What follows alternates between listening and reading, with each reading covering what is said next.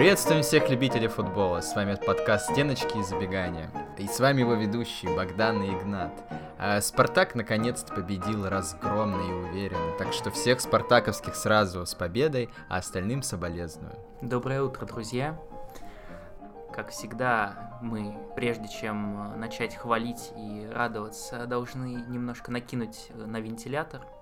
Поэтому сразу хочу с места в карьер начать и сразу спросить своего коллеги такой вопрос с подковыркой немного.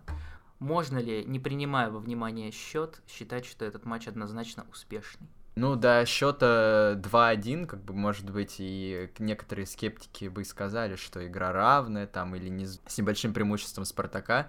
Но э, я не скептик, я считаю, что все-таки по игре, особенно последняя десятиминутка, ну, ответила на все вопросы, скажем так, и э, поставила все точки над «и». То есть это вот действительно была уверенная победа, а уверенные 10 минут. А ты не считаешь, как э, Василий Уткин, по-моему, говорил после одного из побед Краснодара, крупных, кем-то там в этом сезоне, они очень крупно выиграли перед матчем Лиги Чемпионов важным. И Уткин сказал, что это показало ему непрофессионализм Краснодара вообще, что они несерьезно относятся, что они все эмоции оставили в, не, в ненужном, неважном матче. Uh-huh. А вот Спартака все-таки Сочи, uh-huh. следующий матч абсолютно принципиальный, очевидно, после первого круга. Не боишься ты, что все действительно эмоции остались в итоге? Ну, там все треть, ну, последние три гола, они не сказать, что были э, специально забиты Спартаком, скажем так. То есть э, там действительно очень много ошибался э, Тамбов, э, катастрофически много. И, ну, ты вспомни, типа, последние три мяча, они с мячом вошли в ворот буквально игроки. Ну, это как бы хорошая команда бы такие мячи не пропустила. И я не считаю, что... Ну, это наоборот, мне кажется, сейчас поможет, потому что впереди две важных э, игры. Ну, мы, конечно, об этом потом поговорим. Но я думаю, наоборот, это вот все равно поднимет как-то эмоциональный фон, потому что до этого долго, во-первых, э, ну, не забивались такое количество мячей э, со слабыми соперниками. Поэтому я думаю, это только в плюс. 2013 года не забивали 5 мячей. Да. Если вот фактами разговаривать. Ну, в общем, ты считаешь, что твой тейк про то, что Тамбов не команда из предыдущего подкаста подтвердился да, полностью? ну, я думаю, никого вопросов не осталось. Это действительно одна из сейчас самых худших команд, и с ними нужно было, с ней нужно было играть именно так, а не как с Ротором. То есть еле-еле 1-0. Ты не думаешь, что то, что принципе, сейчас э, в чемпионате России такая ситуация, что даже с командами, ну вот в этом туре произошло такое чудесное событие, что три команды выиграли с одинаковым, по-моему, счетом 5-1, и Краснодар, и Зенит, и Спартак, э, ну вот давно такого не возникало, и в принципе даже такие команды, как Тамбов, которые и по составу, и на бумаге, и в игре периодически выглядят как э, любительские клубы буквально, но все равно всем они навязывают борьбу так или иначе, какого-то уверенного, такого однозначного результата не возникает зачастую. Ты не считаешь, что это проблема вообще нашего футбола сейчас? Нет. Или это просто уровень примерно к среднему приходит? Нет, я считаю, что это да, действительно. Просто на дистанции-то эти все команды чуть-чуть лучше выглядят, чем в этом туре. Поэтому нет, я так не считаю. Ну, просто такое какое-то совпадение, магия чисел, скажем так. Я думаю, сразу стоит сказать, мой соведущий подтвердит, что еще в ходе матча я собирался рвать и метать. По счету, когда 1-1, 2-1 был счет, и даже когда 3-1 стал, я считаю, что команда играла очень спорно, и с таким соперником нужно было выглядеть увереннее. А много было моментов, про которые можно сказать, что вот если бы что-то пошло не так в них, то даже результат мог быть другой, потому что вот э, ровно до этой последней десятиминутки Тамбов во всех единоборствах э, навязывал такую борьбу, что казалось, что ну, намного больше они хотят победить. Это на секундочку, опять же, команда, которая деньги не платит. И я считаю, что, ну, не должно такого происходить вот с такими соперниками просто, потому что, ну, вот сейчас хорошо повезло, в некоторых моментах, и в итоге просто к концу матча Тамбов перестал играть, и за счет чего и получился такой счет. Но именно по ходу матча мне игра Спартака не понравилась абсолютно. Я считаю, что ну не должно, не должно быть для такой великой команды, как Спартак, хм. проблемой на своем поле с командой, которая чуть ли не снимается с чемпионата, испытывать проблемы, по сути, большую часть встречи. Потому что, ну, можно, можно говорить, естественно, по счету, но сейчас э, обилие футбольных аналитиков призывает нас смотреть не только на результат, Поэтому я считаю, что все-таки нельзя считать однозначно такую победу говорящий, что ли, о том, как здорово сыграл Спартак в этом матче. Я так не считаю. Вот я mm. сегодня скептик. Ты не скептик, я, я понял. скептик. Не, ну я понял, о чем ты. Доминирующий футбол, он немного по-другому должен выглядеть даже э, ну, зрительно, просто вот по картинке не, даже не по цифрам. И Спартак не выглядел действительно какой-то там прям доминирующей командой. Вот последние 10 минут, да, то есть не дали вообще ничего сделать, но хотя и Тамбов уже не особо старался. 5-1 это все-таки никак нельзя перекрыть разговорами о какой-то там игре не по результату. Я думаю, давай перейдем по персоналиям. Ты мне писал, что вот крал в твоих глазах немного как бы исправился. Да, действительно, потому что еще со старта матча я э, воспринял твою методику и лишь собирался уже начинать тоже считать ТТД, ТТД и PPDA Алекса Крала. Но после первого неудачного действия, когда я уже ну, обрадовался таким злорадным смехом, рассмеялся, что сейчас я опять смогу сказать, что это не футболист, он собрался, и именно в том, что касается созидательной части до конца матча, он сыграл очень здорово. То есть он выглядел единственным футболистом в форме красно-белой, который очень хочет вот в каждом эпизоде, который понимает, против какой команды он играет, понимает, что нужно просто немножко где-то ускориться, немножко э, сыграть э, интереснее, креативнее, и тогда просто повалится команда, против которой ты играешь и очень много раз он буквально убегал от соперников, несколько раз он проникал в штрафную, что с ним, в принципе, не часто происходит. Голевую, собственно, отдал одну, поэтому, ну, Алекс Крал немножко нас переубедил, меня, по крайней мере, переубедил в том, что, ну, настолько он бесполезен. Не знаю, насколько это все же можно об этом говорить именно по такому матчу, все-таки действительно Тамбов не показательная команда, поэтому посмотрим по Сочи, по Зениту, но Пока что радует, что все-таки есть некие задатки у Алекса Крала, которые могут ему позволить и в более важных матчах выглядеть иначе. Ну да, но это мы как раз-таки скоро проверим. Я бы сказал тут про уверенность, что э, как будто бы вот он действительно себя по почувствовал какой-то с первой, там, не знаю, первой, второй, третьей скрипкой в атаке, что он даже, ну, вот, э, бил поворотом и достаточно, ну, неплохо. Понятно, что ему давали бить, но тем не менее раньше у него не так это все часто он как бы делал. Я думаю, что тут, в принципе, и это в том числе и проблема тоже. Мне кажется, что Спартак сегодня просто зачастую какая-то очень сильная команда настроения. И когда есть много игроков, вот, которые, когда прет, у них все здорово. Я бы Понса еще назвал туда же, Ларсона частично, Крала, Бакаева, возможно, но сейчас у него свои какие-то тараканы в голове, и даже в таких матчах, но об этом мы потом скажем. А, и просто, и вот когда пошло, вот у Крала в этом матче пошло сразу более-менее, и получилось все здорово. Если бы, возможно, началось как в прошлом, предыдущем матче, когда только в перерыве он в себя пришел, и что-то, ну, возможно, просто подсказал ему Тедеско в перерыве, но сам вот Крау в себя не пришел. Здесь сразу более-менее за... получилось хорошо сыграть в эпизодах в некоторых. Начал с голевой, по сути, передачи, и в целом матч провел очень хороший. Поэтому, наверное, да, очень много зависит от уверенности на сегодня. И это проблема, потому что нет, по сути, футболистов, которые не зависят от этого параметра, потому что нет игроков, которые вот в любой ситуации Жиго. на себя игру возьмут. Ну вот Жиго, да, но Жиго, ну, к сожалению, защитник, Зобнин э, недостаточно, наверное, все-таки яркий футболист, чтобы часто решать такие эпизоды. Я бы, кстати, сейчас э, сразу перешел к одному из вопросов, который я приготовил для тебя. Вот немножко, мне кажется, стой, мы пришли сами к этой теме по ходу. Э, сейчас Спартак, э, похоже, что все-таки борется за чемпионство, промежуточное, во всяком случае. И не так давно был период, когда долго не было этого самого чемпионства, и наконец его выиграли, и по сути с тех пор состав изменился целиком. Вот как ты считаешь, вот кто бы сейчас из чемпионского состава пришелся абсолютно ко двору.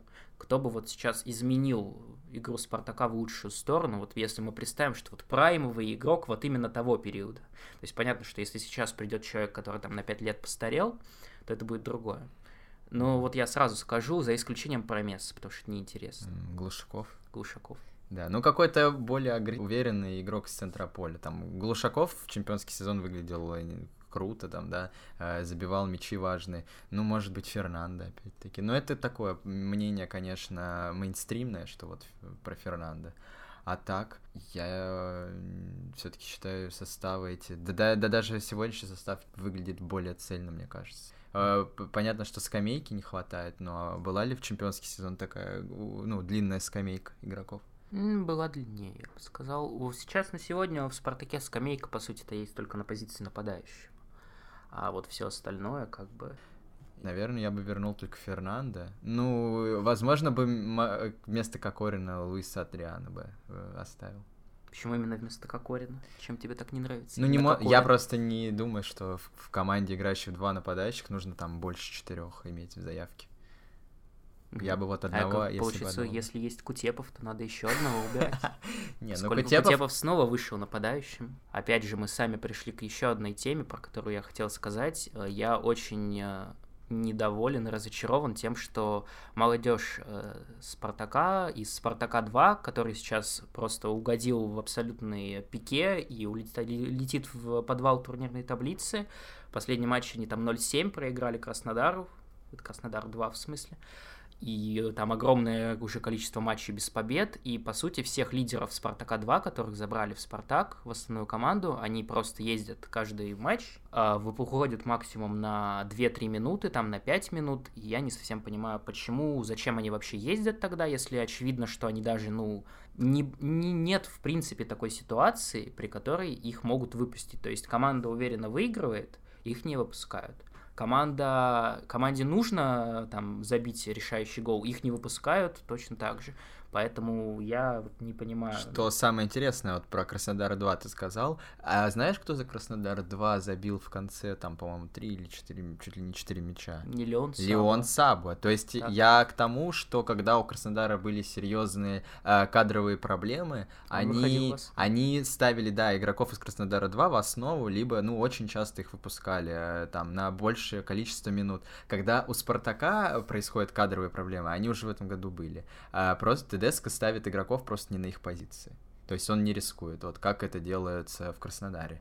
Я, да, да я и во многих согласен. других командах. Ну, и вдруг, да, у нас сейчас в чемпионате очень много появилось молодых игроков, как раз-таки из-за всяких этих коронавирусов и травм э, появились эти молодые игроки, которые, которых очень сильно там хайпят, и которые говорят. Я не считаю, что там какая-то спартаковская молодежь, конечно, мы их еще пока не видели на серьезном уровне, но что они действительно вот хуже там ЦСКА. Беда в том, что мы таким э, образом их и не увидим на серьезном уровне, просто я понимаю единственную причину, по которой это может происходить, что, в принципе, команда и так молодая. Одна там из самых молодых в Европе и в чемпионате России. Это самая молодая команда на сегодня у «Спартака». Но как-то в это упираться, и когда действительно нет на скамейке ни одного атакующего игрока Кроме взрослого, взрослого, я имею в виду, ну, из ос- основной обоймы, скажем так, и действительно, ну, по ходу матча выглядело так, что требовалось усилить эту позицию, хотя бы какую-нибудь позицию в атаке, но все равно в атаку выходит э, Кутепов, как бы, а там кто там, Маркетесов, по-моему, вышел вот в итоге на 89-й какой-то минуте, то есть уже когда, ну, совсем не нужно это было, и, ну, чего ради, как бы, какую уверенность футболист получит, проведя на поле 2 минуты, я думаю, что, ну, при счете там уже, когда стал счет 3-1, 4-1, ну, можно было хотя бы посмотреть на этих футболистов, просто, ну, однажды ТДСК очень уперся в одну схему, сейчас. И вот сейчас, ну, четыре нападающих, казалось бы. Но однажды вот сейчас травмированы два. Однажды вот травмирует спонсы, например. Ну и кто будет вторым нападающим? Кутепова со старта выпустит? Я не понимаю, а в чем проблема? Э, все эти игроки молодые, они уже с ТДСК катаются второй сезон практически. А а все равно выходит справа на солидные минуты Андрей Ещенко. Я не понимаю, почему из этих игроков атакующих до сих пор никого не наигрывают на эту позицию, например это что так, ну, как бы сложно, они все молодые, они все, знаешь, ну, как бы пластилин лепи из них все, что хочешь. Под эту схему уже все должны были игроки молодежки привыкнуть и перестроиться как-то. Короче, это очень странно все происходит уже не первый раз. Но тут хотя бы мы увидели действительно Маркетесова, кого-то, э, как этого парня на Литвинов, Литвинов да, а, вышли. Но Маркетесов там чуть-чуть мяч протащил э, назад и все. То есть И у них действительно никакой уверенности не появится, и не дай бог тут вот фу, если вдруг коронавирус или еще какие-то травмы, то, ну, будет, конечно, страшно. Просто будет, ну, ТДСК просто придется на них смотреть вот с чистого листа буквально, возможно, вот так вот выпускать, особенно, собственно, не ознакомившись с ними, в принципе, на каком-то серьезном уровне именно в играх чемпионата, да даже в играх Кубка, которые были там, когда и Енисею в итоге проиграли, и когда Родину обыгрывали, ну, то есть там, по сути, была, ну, на 80% основа. То есть и даже там на позицию вратаря там выходит Артем Ребров, например, ну, который явно уже не футболист, а спортивный блогер со сайта, с сайта Sports.ru. Ну, то есть я не понимаю, ну почему, почему, а почему зачем тогда зачем? вообще нужна вот эта вся система со второй командой? И она просто сейчас вылетит в ПФЛ и все. Зачем она будет нужна? Чтобы там э, восстанавливался Ташаев или, условно говоря, Селиков для, для двух-трех восстанавливающихся игроков или для того, чтобы э, Дьяков не спился там и не умер от алкоголизма, например. Э, я просто не понимаю. Команда вылетит, ну, это, она не, не служит каким-то... Э, я не знаю, трамплином, да, э, то есть каким-то окном там возможностей, в котором ты можешь себя заявить. Э. Просто я считаю, что, ну, когда, по сути, глядя, гля, если взглянуть на даже основной состав Тамбова, это, ну, обычная команда ФНЛ да. типичная, с которой, собственно, Спартак 2, с которыми играет весь сезон. Поэтому я могу понять, когда это не, не выпустить таких футболистов, там, даже против какого-нибудь Ростова, там, или Рубина, Динамо, но не выпускать в таких матчах. Ну а когда еще? Но рано или поздно же лидеры могут получить травму, могут уехать в другие команды, и это бесконечно просто будет э, продажа, закупка других. А зачем, в принципе, тогда своя академия нужна? Ну, то есть это непонятно.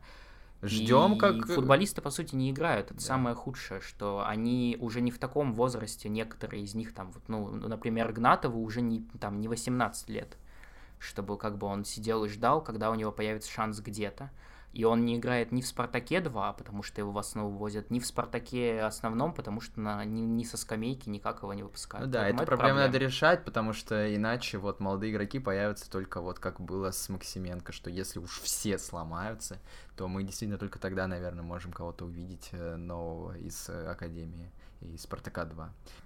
Я думаю, с этой немножко печальной для нас темой надо заканчивать. Надо больше позитива, поэтому перейдем к такой больше, больше приятной теме. А, Ларсен снова вернулся, снова забил, даже дважды. И возник такой вопрос, а, как ты считаешь, вообще Ларсен это уже на сегодня, можно сказать, что это состоявшийся топ-футболист по меркам нашего чемпионата? Я думаю, он с начала сезона уже такой, потому что тут и статистика за себя говорит, и то, как он, э, если посмотреть там на его скиллы, что он показывает, что Понятно, что вот в некоторых матчах последних особенно был некий спад, он там не забивал, но это у всей команды был спад. Я не считаю, что это там какая-то персональная ошибка э, Ларсона, тем более он нападающий, он слишком сильно зависит от всей остальной команды. Поэтому да, я, я уверен даже, что он топ-игрок по меркам российского чемпионата. Я думаю, по меркам многих чемпионатов вне топ-5 он бы смотрелся неплохо. То же самое могу сказать и про Понс на самом деле, потому что, э, ну, особенно последний гол, который он забил, понятно, который ничего не решал, но пересмотрите, пожалуйста, насколько он, ну, грамотно все сделал и ударил как красиво. Я не знаю, просто обожаю Понса и Ларсона. А кого бы выбрал? Слюней захлебнулся. Ну, я, да я Одна... не, не хочу никого выбирать. Можно не буду? А ты ну, бы ладно. выбрал? Конечно. Кого? Я бы выбрал Ларсона. Ну, Очевидно. Ну, потому что я понимаю, в чем э, польза Понсе, но как бы, ну, не такой это футболист, который когда-нибудь, я уже говорил про это, ну, ну, как бы мы на старте про это же говорили, на старте нашего подкастов вообще, что Понсе это не тот футболист, который когда-нибудь э, перескочит через вот это вот, и он неплохой к чему-то более очевидному. Поэтому что может сделать на поле Ларсен, мы видим. Понсе, ну да, борется за мяч постоянно, постоянно стягивается вниз. Но вот ты мне сам перед подкастом приводил сегодня пример Харри Кейна, например, который точно так же вниз спускается за мячом, чтобы куда-то его отдать, обострить атаку и вернуться в штрафную. Ну, как бы Понсе не настолько разнопла... Э, разноплановый яркий игрок, чтобы вот так сделать. Так То есть он просто бы... стягивается, принимает участие там в в отборе мяча, например, или в построении атаки, и затем, ну, как бы уже солируют там другие. То есть я понимаю, зачем он нужен ТДСК непосредственно, но если представить, что будет тренером когда-нибудь, не дай бог, нет ТДСК, то я думаю, что Понс может оказаться первым на выход, потому что, ну, других каких-то способностей у него не так много, поэтому я бы, я бы мейнстримный выбор сделал. Наверное, аналитики бы сделали выбор в пользу Понса, что он такой полезный, там, как, как обычно оправдывают нападающих, которые голы не забивают, что он очень много работает на команды. Вот посмотрите на Фермина из Ливерпуля, например, как он вообще участвует постоянно в том, как бы строится атака, как ну, он прессингует. Понятно, ты же понимаешь, что игроки на, на позиции нападающих, обладающие какими-то там скиллами созидательными, они просто в чемпионат России не поедут. Ну, которые на топ уровне. Просто понимаешь, э, мы с тобой, наверное, немножко с разных этих полюсов смотрим на футбол Спартака, поскольку я довольно давно за него болею, в принципе, так исторически было, вот, по крайней мере, в 21 веке, что Спартака всегда был очень яркий топ-форвард. То есть это были и Велитоны, и Павлюченко, Мариус. и Эминики, и Юра Мовсисян, который там начинал с хитриков. Вот поэтому, наверное, через вот призму вот этих футболистов, когда ты сейчас смотришь на нападающих Спартака, кажется постоянно, что им чего-то не хватает. Вот и Понс, если и Ларсона еще можно с натяжкой сказать, что он приблизительно может быть того же уровня, какие-то скиллы у него яркие есть, то вот про Понса сказать так сложно. Возможно, просто футбол изменился, не знаю. Но так или иначе. Ну, в общем, ты считаешь, что это топ-футболист? Понсе? Ну, для да, чемпионата России... Я про а, Ларсена. Про Ларсена, ну да. Да и про Понсе я тоже считаю, что он топ-футболист. Mm-hmm. Для чемпионата России, то, что он иногда показывает, э, когда у него, ну, как ты говоришь, как говорят в баскетболе, точнее, да, полетело, вот, и у Понсе, когда у него летит, у него все получается. И даже когда он, э, у него мяч не под рабочую ногу, он все равно каким-то образом умудрился там забить э, спорный мяч. Ну, в общем, не знаю, мне он нравится, Понсе. Давай я, я люблю Давай я перефразирую вопрос просто. Как ты считаешь, вот э, Понсе и Ларсен, вот если представить, где бы они могли заиграть из топ-5 чемпионатов? Кто выглядит предпочтительнее? Не, ну это понятно, что Ларс, да, он хоть сейчас может топ-5 какие-то там э, команды из второй восьмерки ехать и получать свои минуты. Э, Понсе, да, игрок больше для таких чемпионатов типа второго эшелона mm-hmm. где там э, все дубасятся, дерутся, толкаются и забивают в основном там не ну играют не в комбинацион не в комбинационный футбол, а вот такими трудолюбивыми голами э, как бы результат создают. Я почему так за эту тему уцепился, потому что, ну вот, честно говоря, меня немного смешат разговоры про то, что там Понсе, много к нему интереса отовсюду, что вот, сегодня я вообще читал, что там в, в Аргентине пишут, что вообще его надо в основную сборную вызывать. Я, честно, возможно, я какими-то друг, другими глазами на этого игрока смотрю, но мне кажется, что это не прям не ликвидный такой персонаж, но я не верю, что за него можно заработать хотя бы 10 миллионов евро, например, что для нападающего, тем более по сегодняшним меркам, ну, вот за Шумродова, например, заплатили 9. Как бы, то есть, ну, мы понимаем уровень примерный, за каких футболистов столько платят. Я не думаю, что... Я не верю, что за Понсу когда-нибудь сколько-нибудь... Когда-нибудь кто-нибудь заплатит хотя бы такие деньги, поэтому я не верю, что это вообще очень... Но он еще молодой, все равно, там, ну... 2-3 года, посмотрим, да, как бы вообще, да, мне кажется, он контракты не доиграет в Спартаке, мне кажется, он там через сезон 2 э, уйдет, особенно, ну, ну, будем, все, конечно, будет зависеть от тренера и от руководства, но, не знаю, я бы сохранил Понса. Это прикольная такая функция в атаке, э, ну, по в некотором роде даже уникальная, наверное, для российского чемпионата. Вот такой вот физически одаренный форвард, действительно физически, не как там какой-то Дзюба, которого считают вот э, там тяжелым таким нападающим. Вот Понси действительно, он просто при этом еще и атлет очень серьезный. Я тебе, походу, еще один вопрос придумал, кстати говоря, который связан с предыдущим. Давай. Ты вот сейчас давал это описание Понса, говорил про уникальность, а ведь был такой в «Спартаке» недавно, как раз чемпионский сезон, Залуиш. Вот ты бы кого выбрал, Залуиша или Понс? Понсе. Угу. По Понсе лучше реализует моменты, мне кажется, все-таки. Хорошо. Я тебя понял. У него есть голы, которые забиты не там головой и не на добивании. Все-таки он иногда может и пробить э, опасно достаточно. Опять-таки последний гол с Тамбовым. Вот его надо включать и смотреть на скорости 0.25. Насколько он, типа, может умно играть.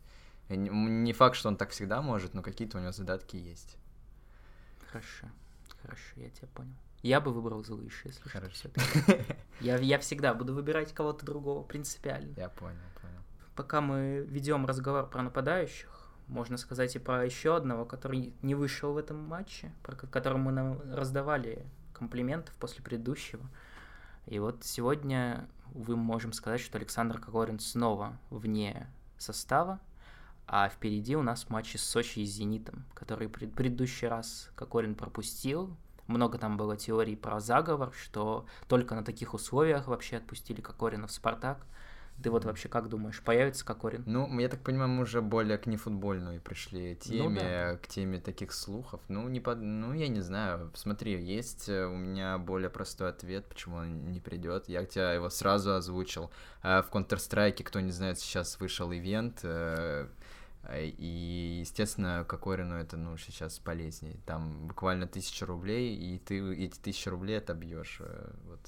Поэтому у Саши другие дела. В общем, я тебя понял. Зарплату в Спартаке заплатят в любом случае. Да. А вот э, за ивент в Counter-Strike да, надо, да, надо он больше зарабатывает. Ну, деньги. Э, я не знаю. Ну, если Кокорин действительно это не, ну, не какая-то не из-за травмы он пропустит, то он грош цена такому игроку. Вот эти 6 очков, они очень много сейчас, на самом деле, от них будет зависеть э, в итоге по чемпионату, потому что не так много игр во второй части будет.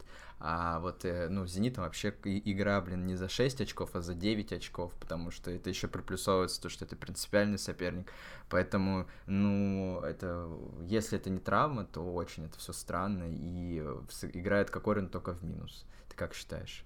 Ну, а как тут можно ну, считать? Да, Ты предполагаешь, вот. что я сейчас отвечу, что ну это здорово, что Не, может быть, у тебя какая-нибудь есть э, теория другая, не из-за Counter-Strike. А, да, я не знаю, ну, в этот раз решили, чтобы наверняка, видимо, Кокорин э, и не вышел и в этом матче тоже, и в предыдущем матче хватался за ногу там после единоборства. Ну... То есть, видимо, решили как можно ярче продемонстрировать, что это не поэтому.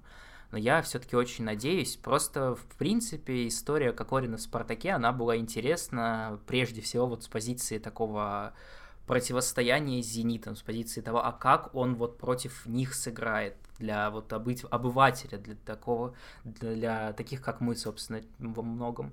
Поэтому то, что второй, если он второй раз этот момент пропустит, то ну, я не исключаю, что это вообще, возможно, последний его матч за Спартак э, против Сочи и Зенита, который он, в принципе, может сыграть, потому что кто знает, что там будет вообще в следующем году. В следующем да. году, может, уже и ТДСК уйдет, там и руководство поменяется, вот уже и Газизов собирается. Да, может, планета вымерет. Вы вообще видели, да, что на улице происходит? И мы не увидим Кокорина против Зенита. Ну, я надеюсь, там... А зач- зачем это всегда тогда было вообще нужно? Ну, конечно. вот э, перчатку бросили непонятно куда. Эту перчатку просто выбросили в помойку, взяли и выбросили. Я да. тоже не понимаю этого. Надо было его беречь, не, не знаю, как-то до этого, до этой игры, может быть, не выпускать с ротором, блин. Я не знаю, но это очень все Ну, всем, печально. всем Спартаком теперь эти башкирские перчатки собираем. Да. Вместе с Шамилем Газизовым, который, видимо, собирает потихоньку все свои штанцы, перчатки, да, чтобы уехать обратно в столицу Башкирии Башкортостана. А, пока мы Точно. анонсировали все ожидаемые уходы Газизова, уже буквально почти официально можно сказать, что Газизов Спартак покинет э, к зимнему перерыву, потому что если поначалу это все в телеграм-каналах существовало, то недавно уже и Федун так пространно ответил, что можно уже заносить э, нож на, да. к шее Газизова. Уже и карманный агент Газизова сказал, что ну вот просто не сработались, с кем не бывает. Поэтому можно уже, наверное, констатировать, что Газизов уходит. И здесь я хотел сказать э, сразу, что если в предыдущих выпусках, хотя мы и критиковали Газизова, но я от, а, отстаивал позицию, что все-таки дали человеку уже шанс, значит, надо в него верить до последнего. То есть, несмотря на то, какие глупости он говорит, но уже надо довести до логического завершения какого-то, то после того, как э, новость, которая мне казалась абсолютно бредовой, что Газизов пытался Эвандера, про которого мы говорили, видите, какая ирония, что тот самый футболист, которого мы анонсировали, э, Эвандер из чемпионата Дании, что пытались его купить э, дельцы уфимские буквально через Уфу, то есть они звонили и пытались встречаться с представителями Мидтьюланда в образе представителей Уфы, собственно, чтобы узнать цену, а потом уже как представители Спартака от нее плясать. Вот на, насколько надо а, обладать таким интересным мышлением, чтобы вот на такой должности, то есть я примерно понимаю, что в Уфе, наверное, такое прокатывало. То есть там сказать, что ты из Тамбова, например, кто их там отличает. Но когда ты представляешь Спартак, во-первых, это для во-первых, для Митьюнда это показатель, что на футболиста есть спрос, то есть это уже означает, что они могут повышать цену спокойно.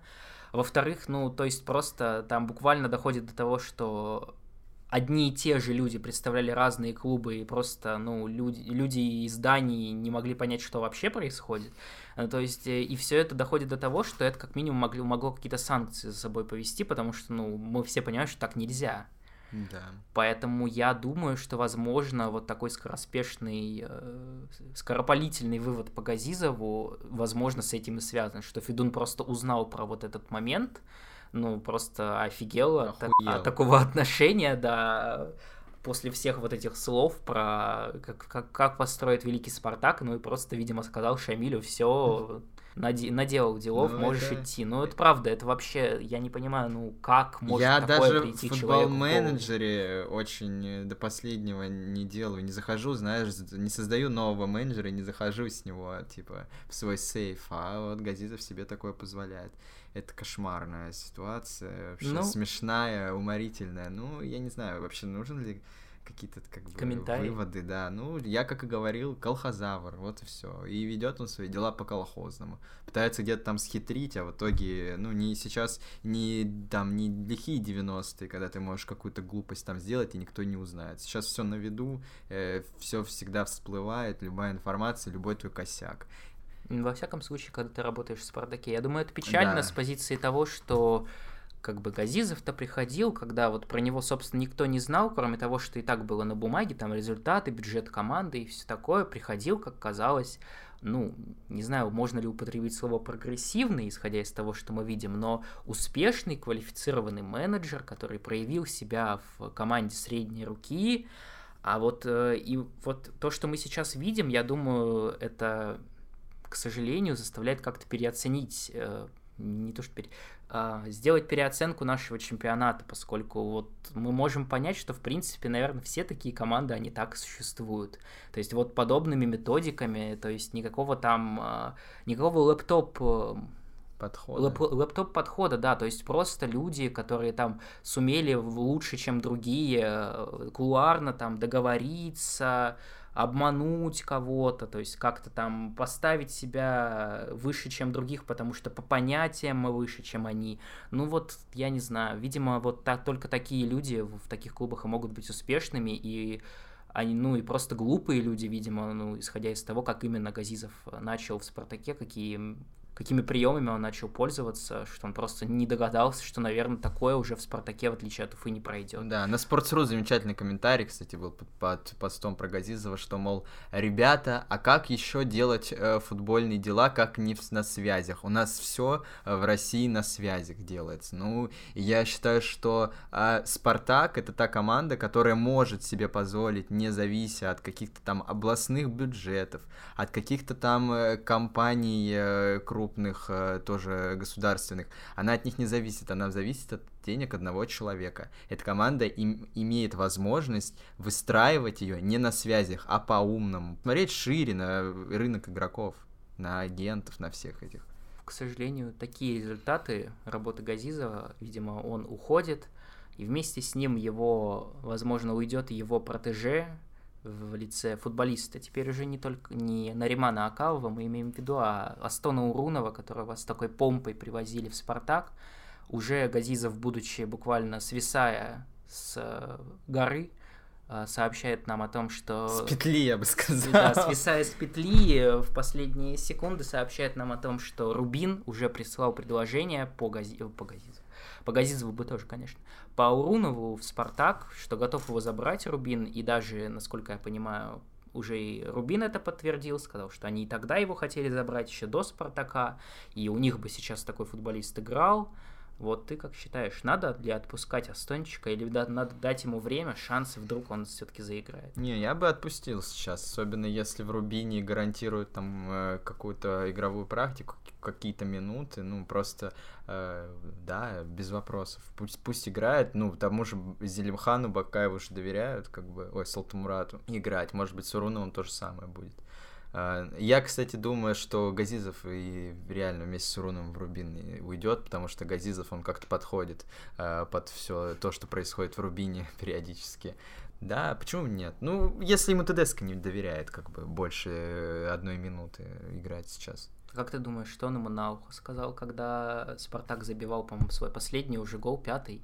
Собирался выйти на поле Астон Урунов, и Тедеско что-то на радостях ему прошептал mm-hmm. на ухо. Ну, что может же там такое быть... прозвучало? Ну, смотри, э, что Урунова может объединять с Тедеско помимо футбола? Это, наверное, любовь к высокой моде. Возможно, Тедеско сообщил ему какую-то скидку там э, в mm-hmm. ЦУМе, э, какое-то предложение, может быть, на э, Wildberries э, выгодное.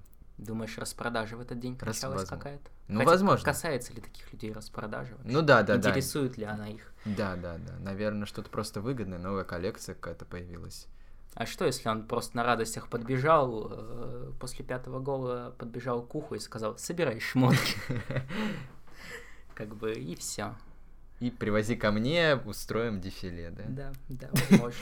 Ну да, возможно. Может быть, действительно обрадовался, что счет довели до уверенного, и можно Астончика не выпускать. Да нет. А что он ему сказать? На каком языке? Астон по-русски Говорит очень еще хорошо. хуже, чем ТДСК Полака. Да, это загадка для нас, наверное, такая останется. Умрет, уйдет, уйдет в Рубин вместе с Уруном. Так, ну что еще? Можем сегодня рассказать нашим слушателям? Ну, то, что мы перенесли с прошлого выпуска, забыли, потому что он и так длинным э, вышел. Про Аршавина. Да, и да, то, и что... еще одна одиозная фигура зенитовская э, в контексте Спартака обсуждается, потому что внезапно сын Аршавина оказался в Академии Спартака, и сам Аршавин иронически сказал, что это они собираются просто разваливать Спартак э, с низов, но так или иначе странная ситуация. Все-таки человек ны- ныне работает даже все еще в Питере, в Зените, и все равно его сын, неважно там, насколько они вообще с отцом связаны, насколько они общаются, но все равно как бы сын занимается тем же, чем отец, и занимается этим в стане главного соперника мы будем ждать вообще взросления юной Я звездочки? провел небольшое расследование насчет сына, младшего сына Аршавина. В общем, ситуация такая, он общается со своими детьми. То, что пишут в комментариях, это все фейки и гадости о том, что Аршавин на них забил. Я проштудировал Инстаграм Андрея, а, и у него очень много фотографий с сыном. Просто очень лицемерно звучали высказывания Аршавина в сторону э, Гном Гномыча, сына э, другого известного спортсмена, о том, что вот у него там сын тюфяком растет. Но, между прочим, э, Плющенко-то занимается своим сыном, он его личный тренер. В общем, это просто просто парад какого-то лицемерия и гадости от Андрея а, Аршавина, а, который, кстати, метит не то, что... Он не то, что работает в, в структуре, как ты сказал, он метит на позицию генмена, генерального директора. Это сто раз уже проскакивало, и об этом все там говорят э, в Санкт-Петербурге, в «Зените» в частности. Поэтому, ну... А что, если он, э, возможно, не все выходит, как ему хотелось бы, он уже метит на позицию ген-менеджера в «Спартаке», поскольку Газизов-то уходит. Не надо, пожалуйста, это...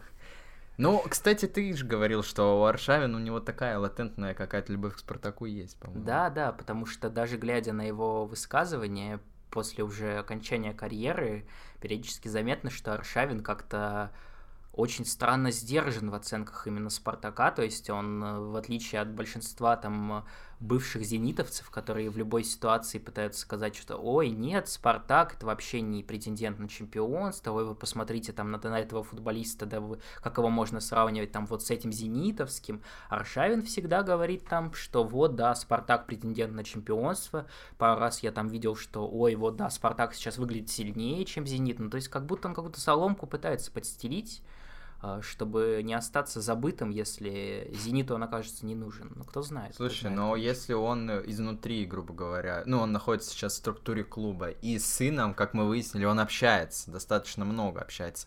Может быть, он что-то знает про Академию Зенита, чего не знаем мы, и знает что-то про Академию Спартака, что, может быть, э, сыну-то он желает лучшего на самом-то деле. И не хочет, чтобы. Э, парень потерялся среди Леонов Мусаевых и там каких-то Караваевых, которые раз в 10 лет там выстреливают из молодежки.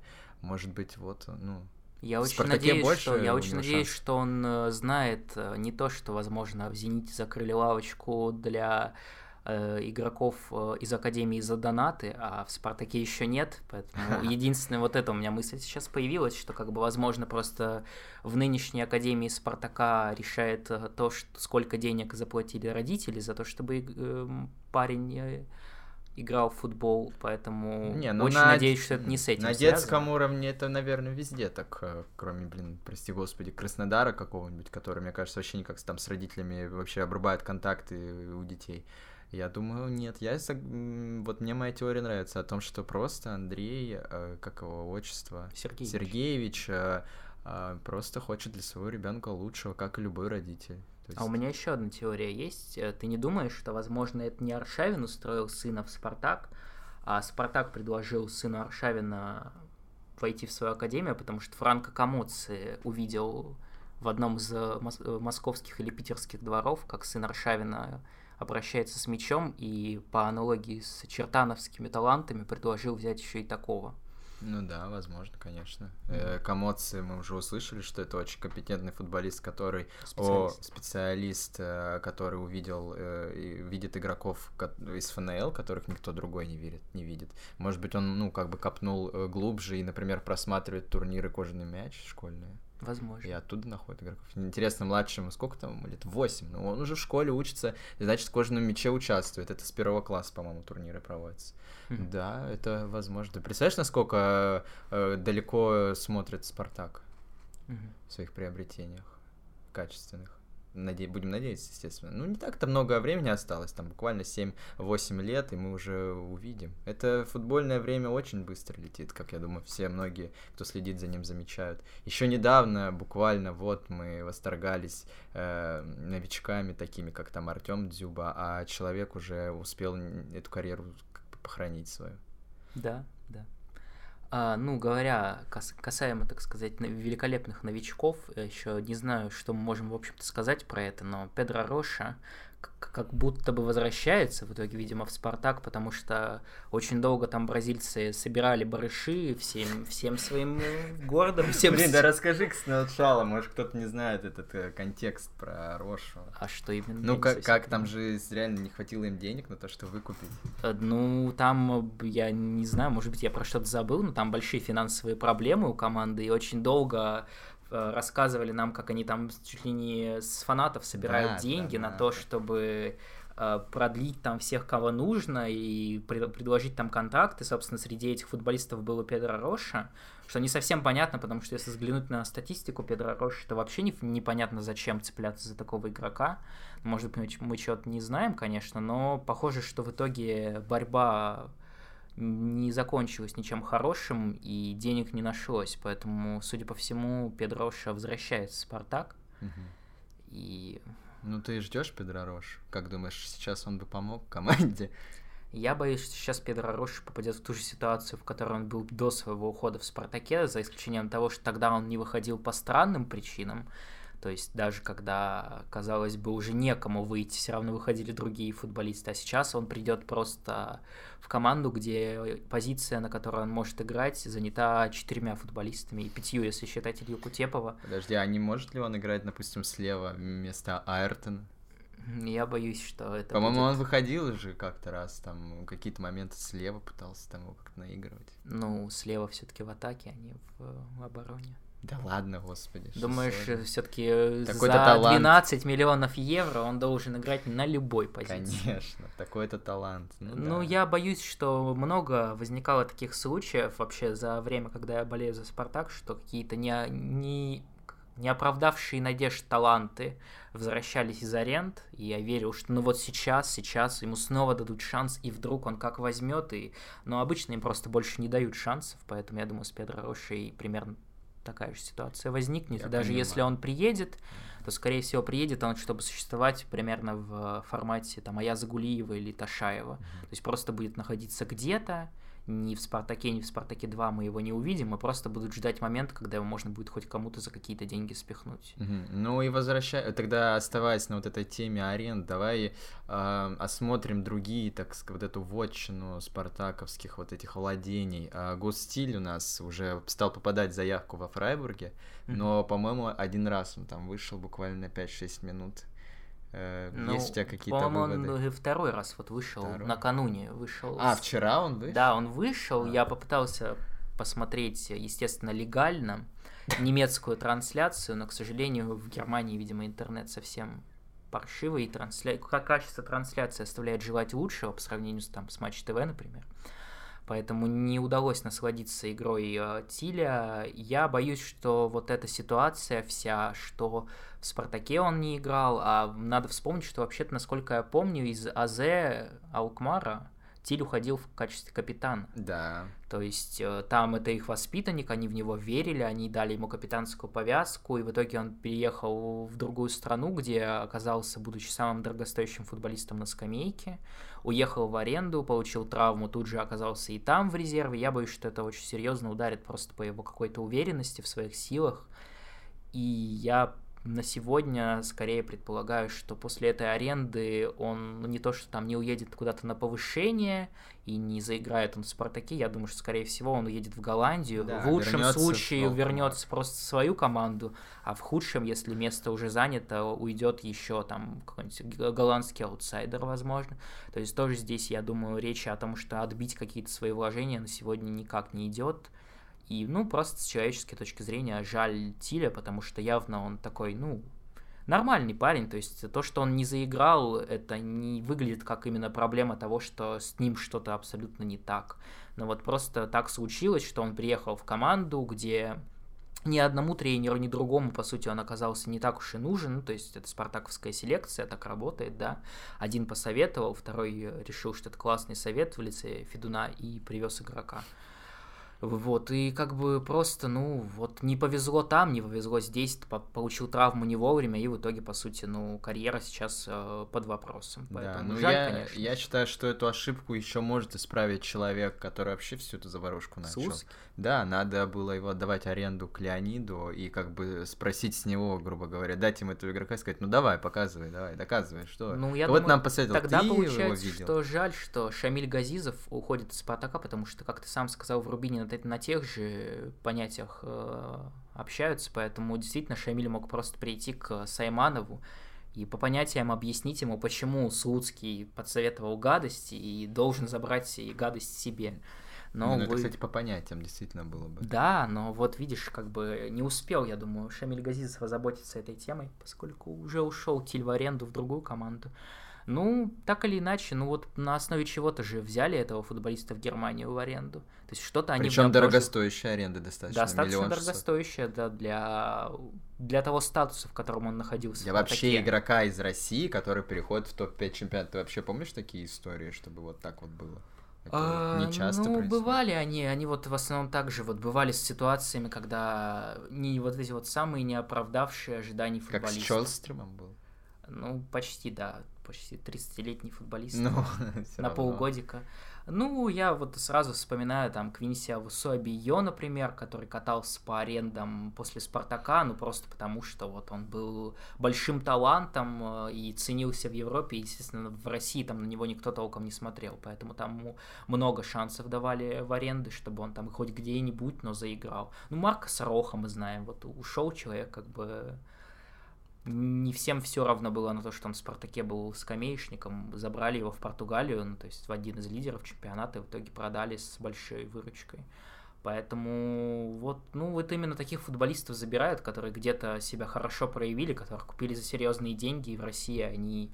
Вот в этом, на самом деле, это странно, потому что ну, вот шансы Гуса Тири, несмотря на все это, заиграть в топ-5, например, выше, чем, наверное, там у кого-нибудь Джордана Ларсена или у Исакеля Понса, которые играют хорошо в Спартаке. Просто вот за счет того, что бэкграунд у них Да, этот игрок явно был на радарах давно уже, и такие сделки не заканчиваются э, незамеченными, скажем так. И, кстати, игрок-то он э, действительно такой под э, вот это будущее футбола, которое вот-вот уже наступило, что вот игрок такой без явных плюсов и минусов, такой вот универсал, такой вот средний атлет, у которого есть рабочая этика, трудовая этика, который явно на тренировках хорошо работает, который вот может строиться в какую-то готовую уже систему и там исполнять ее, ну, исполнять какие-то функции, которые там нужны будут команде от него. Здесь, кстати, возвращаясь возвращаясь к тому, почему у него в Спартаке не получилось, можно сказать опять же, что э, это, наверное, проблема в том числе того, что ТДСК не любит ротировать состав, не те футболисты, которые изначально себя не проявили, больше они шансы не получают. Вот, собственно, стилем, видимо, это произошло. Какой-то у него был спад на момент, когда пришел ТДСК, и так он и не смог зарекомендовать себя настолько, чтобы много шансов получать. И в итоге как бы мы видим, чем эта история закончилась, поэтому вот именно в этом контексте мы часто говорим про то, что не очень здорово, что ТДСК как-то не особенно присматривается к неочевидным вариантам в своем составе тем, которые, о которых уже сделал, возможно, какие-то выводы, потому что, ну, это и финансовые потери, и футболистов мы, возможно, гробим, грубо говоря, тем самым. Uh-huh. Я думаю, потихоньку пора заканчивать. Uh-huh.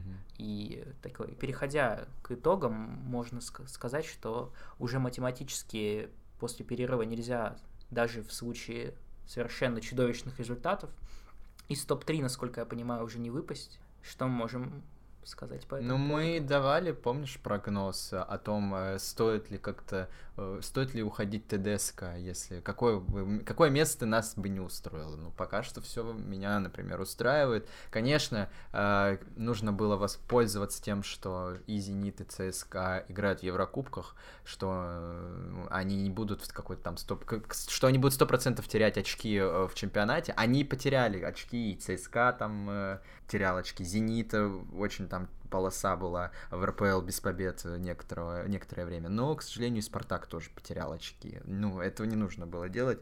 Это, надеюсь, что это никак не на будущем не скажется там на чемпионстве каком-то, если оно вдруг случится.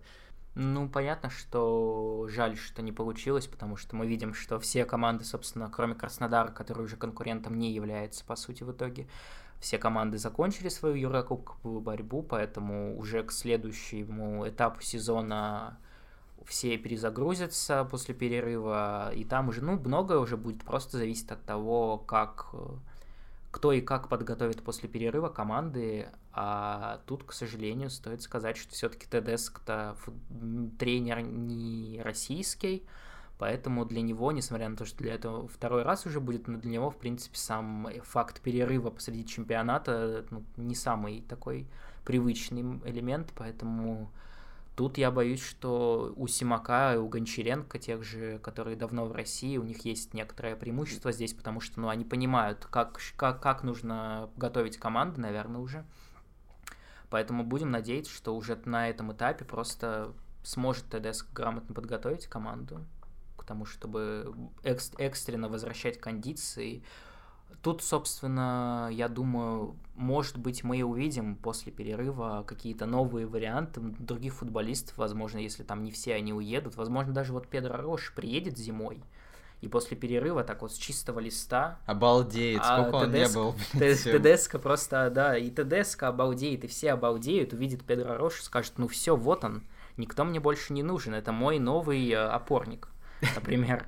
И как бы поэтому, возможно, именно тогда какая-нибудь э, переоценка, возможно, молодежь получит шанс в этом перерыве. Ну, то есть, как бы, будем просто надеяться, что что-то, что-то произойдет, что-то что хорошее. Что-то хорошее, да, произойдет, и ничего плохого. Хорошо. Ну и напоследок про Сочи, про следующий матч. Ну, я уже сказал, что матч я считаю принципиальный, потому что последний матч мы помним, чем закончился. Ну, это очень... Э, это очень тяжелый соперник, прежде всего. То есть, до Спартаку всегда я заметил То есть разные бывают моменты, когда Спартаку там тяжело с аутсайдерами, когда Спартаку наоборот там тяжело с командами верхней части таблицы. Но вот вот эти вот э, некие середняки, которые претендуют на больше, вот с этим, по-моему, Спартака всегда хуже всего, потому что, ну, мы прекрасно знаем, это, ну, можно сказать, что это некий штамп такой, но все равно, что команды, в принципе, на Спартак выкладываются сильнее, чем на других соперников, и поэтому, когда это такие команды вот такого уровня, уже более высокого, чем какой-нибудь Тамбов, то вот, ну, Сочи, наверное, не, не простили бы Спартак во многих эпизодах, в которых простил, Спартак, простил Тамбов, просто потому что исполнительского мастерства не хватило. Поэтому я думаю, что матч очень тяжелый будет. Там ну, нужно смотреть вообще, в, в каком составе. Конечно, Сочи к нему подойдет, может быть, кого-то из лидеров не будет.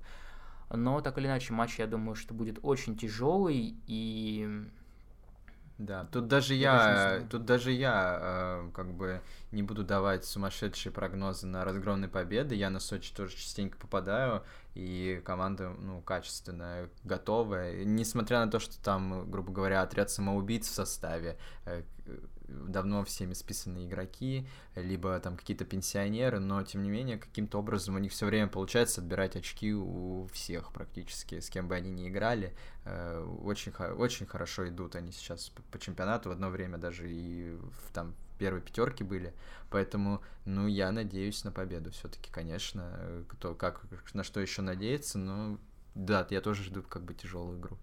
Говоря про Сочи, кстати, я думаю, что тут можно сделать комплимент их тренеру Федотову, который, собственно, если приглядеться к составу, просто собрал чуть ли не целиком э, Ростов, который был у Бердыева, и я думаю, можно сделать некий вывод, что это не то, что списанные футболисты, это просто футболисты, которые хорошо играют тогда, когда им буквально там на пальцах объясняют, как и что они должны сделать в любой конкретной ситуации на поле, и вот тогда они показывают действительно свой максимум, поэтому можно, наверное, сказать, что Федотов такой преемник Бердыева, поскольку Бердыев, похоже, пока что, ну, даже не наклевывается его потенциальное возвращение, поэтому матч, я думаю, будет действительно очень тяжелый. Ну и тут, я думаю, важно прежде всего, как начнется просто матч, потому что уже сказали мы, что многие футболисты Спартака такие вот э, от, от настроения, от хода игры. Вот как пойдет, так и будет. Поэтому, ну, просто будем надеяться, что со старта получится захватить инициативу, возможно, даже забить. Угу. Возможно, даже Максименко будет э, нас радовать не падениями на живот и на спину, а сейвами. Для Максименко очень сложный матч будет, если Нобо там здоров уже на 100%, он очень любит э, ударить. Удары, да. И, да и да, там все, в принципе, с ударом практически, кроме Заболотного разве что. Но это тоже игрок, который будет постоянно в штрафной там толкаться и создавать какие-то моменты страшные. В общем, от Максименко тоже очень много зависит. Подводя такой итог, я бы сказал, что матч Сочи очень важен в контексте того, что следующий матч у Спартака будет с Зенитом, и вот, по сути, это всего два матча, но, ну, понятно, что с Зенитом в любом случае будет еще сложнее, мы знаем, что вообще происходит, в принципе, в матчах Спартак-Зенит, и мы знаем, что и статистика Спартака удручающая довольно в этих матчах, и, в принципе, нельзя сказать, что она абсолютно незаслуженная, потому что зачастую Спартак действительно очень блекло смотрится в этих матчах, и судейский фактор здесь присутствует, и, по сути, мы понимаем, что матч с Зенитом это очень вероятно, что может быть стать потерей очков, если потерять их еще с Сочи, и, не дай бог, проиграть и тем и другим, то, конечно, уже после этого огромный перерыв, и как бы вот уже с тех позиций, на которых мы будем там после этого, то есть если представить, там Зенит оторвется, ЦСКА оторвется, два поражения на финише, в общем, уже совсем другой эмоциональный фон будет на концовке, и совсем другое восприятие будет всей этой части сезона после вот двух осечек. Поэтому, прежде всего, я думаю, и с этой точки зрения ни в коем случае нельзя проигрывать точно, но по-хорошему терять очки тоже.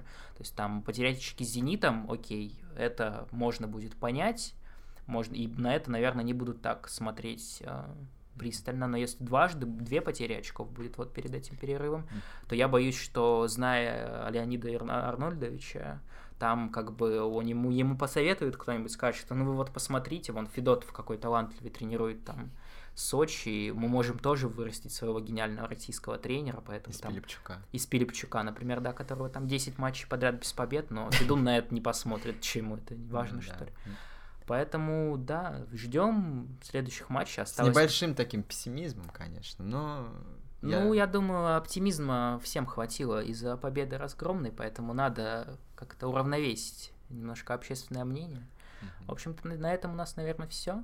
Да. Будем прощаться с нашими слушателями. Да. Подписывайтесь на канал. Если кто не подписался, ставьте лайки, э, колокольчики, комментарии, пишите обязательно. Э, все, всем пока. До свидания, до новых встреч.